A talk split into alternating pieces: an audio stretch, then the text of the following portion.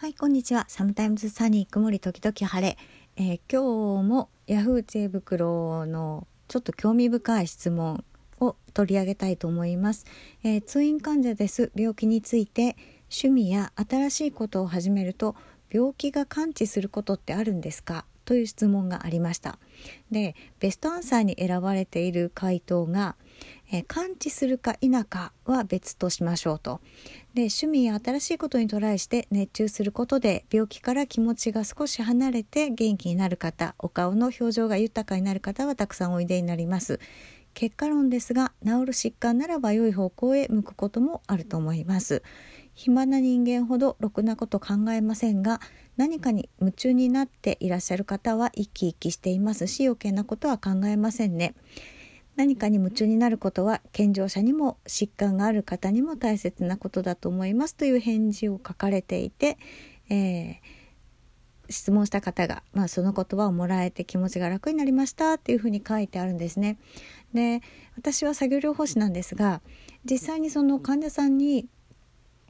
うんと趣味新しい趣味活動とかをおすすめすることはよくあります。でかつ趣味活動に見えるような治療活動っていうのを、えー、やっていただくことも多いんですね。なので、えー、男性の方に、えーと、手がよく動くように編み物をやってもらうとかっていうこともあります。でそれはまあ治療活動としてこういうふうな動きを出したいからやるんだっていう説明がつくんですけどこの趣味とか新しいことを始めるとうん元気になる方お顔の表情が豊かになる方はたくさんいらっしゃるっていうそのベストアンサーですね。これ確かにあるんですよね。ただえっと病気の、うん、状態とかその方の価値観とか、えー、その病気を受け入れる段階によってはうんこれがうまくいかないこともあるんですね。でなんてちょっとうまく言えないんですけどうんそんな簡単なことで私の病気が良くなってはいけないみたいな強い意志を感じる時はありますね。なんだろううんと私の病気はもっともっとその自分の人生にとって大変大きな出来事でだからこそそんな編み物ごときで良くなるわけがないしなめんなっていうような、えー、感じですね。でもちろんまあそれはその人のありようだしその時の状態なので、えー、作業療法士としては受け入れるんですけれどもどっちが得かっていうふうに考えるとその、うんまあ、その受け入れにかかる時間っていうのも人それぞれあるし環境にもよるんですねその人の置かれている環境によってはやっぱりまあ病気をなかなか受け入れがたいとかうんかなりその重要な病気であるみたいな重みづけがないとちょっと気持ちの持ちこたえようがないっていう人もいらっしゃる。だけど何て言うかねあの私も患者さん見てて自分私は結構頑固な方なんですね。で自分を振り返ってなんか結構うん自分の性格ではダメだなっていうふうに思わされたことがたくさんあります。というのは、まあ、男性の患者さんなんかは結構作業療法って受け入れが悪いんですね。趣味活動に見えることっていうのは女子供のやることが多いので特に昭和の男性なんかは仕事してかしてこなかったっていう人がたくさんいました。でそうするとあの子供騙しみたいなことやらせんなっていうふうに言われるんですね。で一応こういうあの手の動きを出したいからとか説明するとまあ渋々やってくれるんですけれどもあのたまにですね男性でも何の抵抗もなくこちらがなろくに説明もしなくてこれやりましょうかみたいな入りの段階であやるやるみたいな軽いノリであの受け入れができる人っていらっしゃるんですね。でそのこっちは説明するつもりがあるんですけど、まあ、どういう意図でこれをやってもらうかっていうのを説明するつもりはあるんですけどもともと求めてないぐらいあの何て言うのかなうん性格的に言えば素直というかあのすごく抵抗のない方っていうのは受け入れが良くてですっと取り組まれるんですね。そうすると余計なこと考えてないし余計な心理規制とかが入らないのであのどんどんどんどん良くなるんです。なんていうかノイズがないっていうんですかねちょっとうまく言えないんですけどなので、えっと患者さんでも、まあ、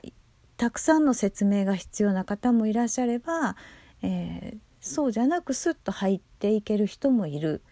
でたくさんの説明が必要な人ってやっぱりいろいろこだわりがあるんですね。あの自分がやるにふさわしいことであるかどうかとか、まあ、いろんなこだわりがあって、えーまあ、そこをできるだけ抵抗がないようにご説明していくんですけれどもトータルで見た時にあの治療全般でですねあの全部に共通するんですねそういう課題への対処パターンっていうのは。そうすると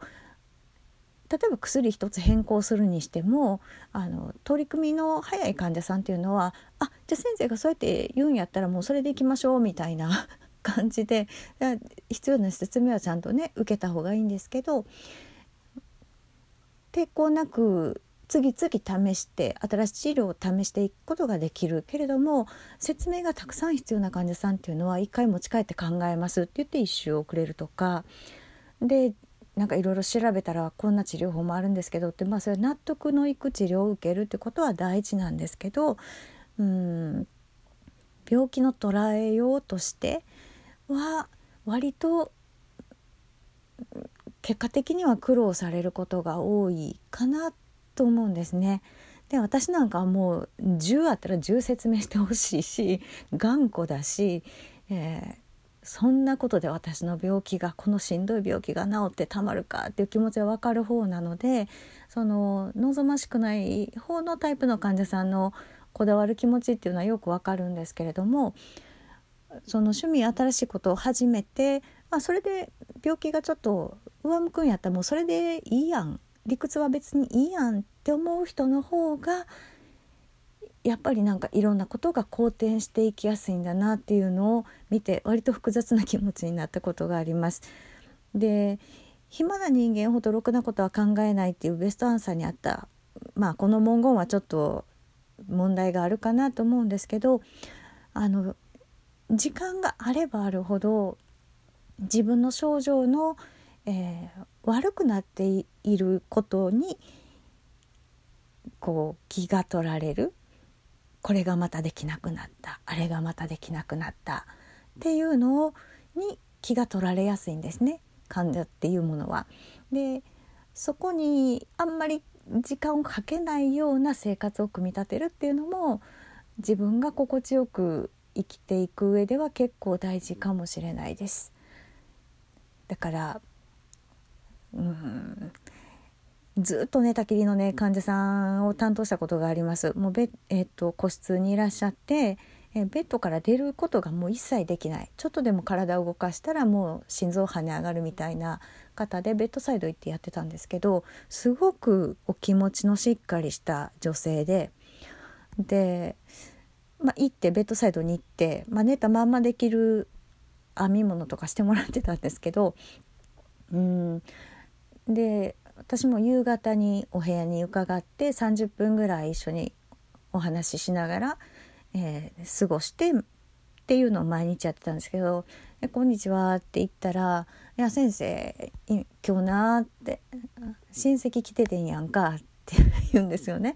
で「あそうなんですね」って言ってたら「もう来てな文句ばっかり口ばっかり言うて帰んねん」って暇なんやなあれは」って言うんですよ。で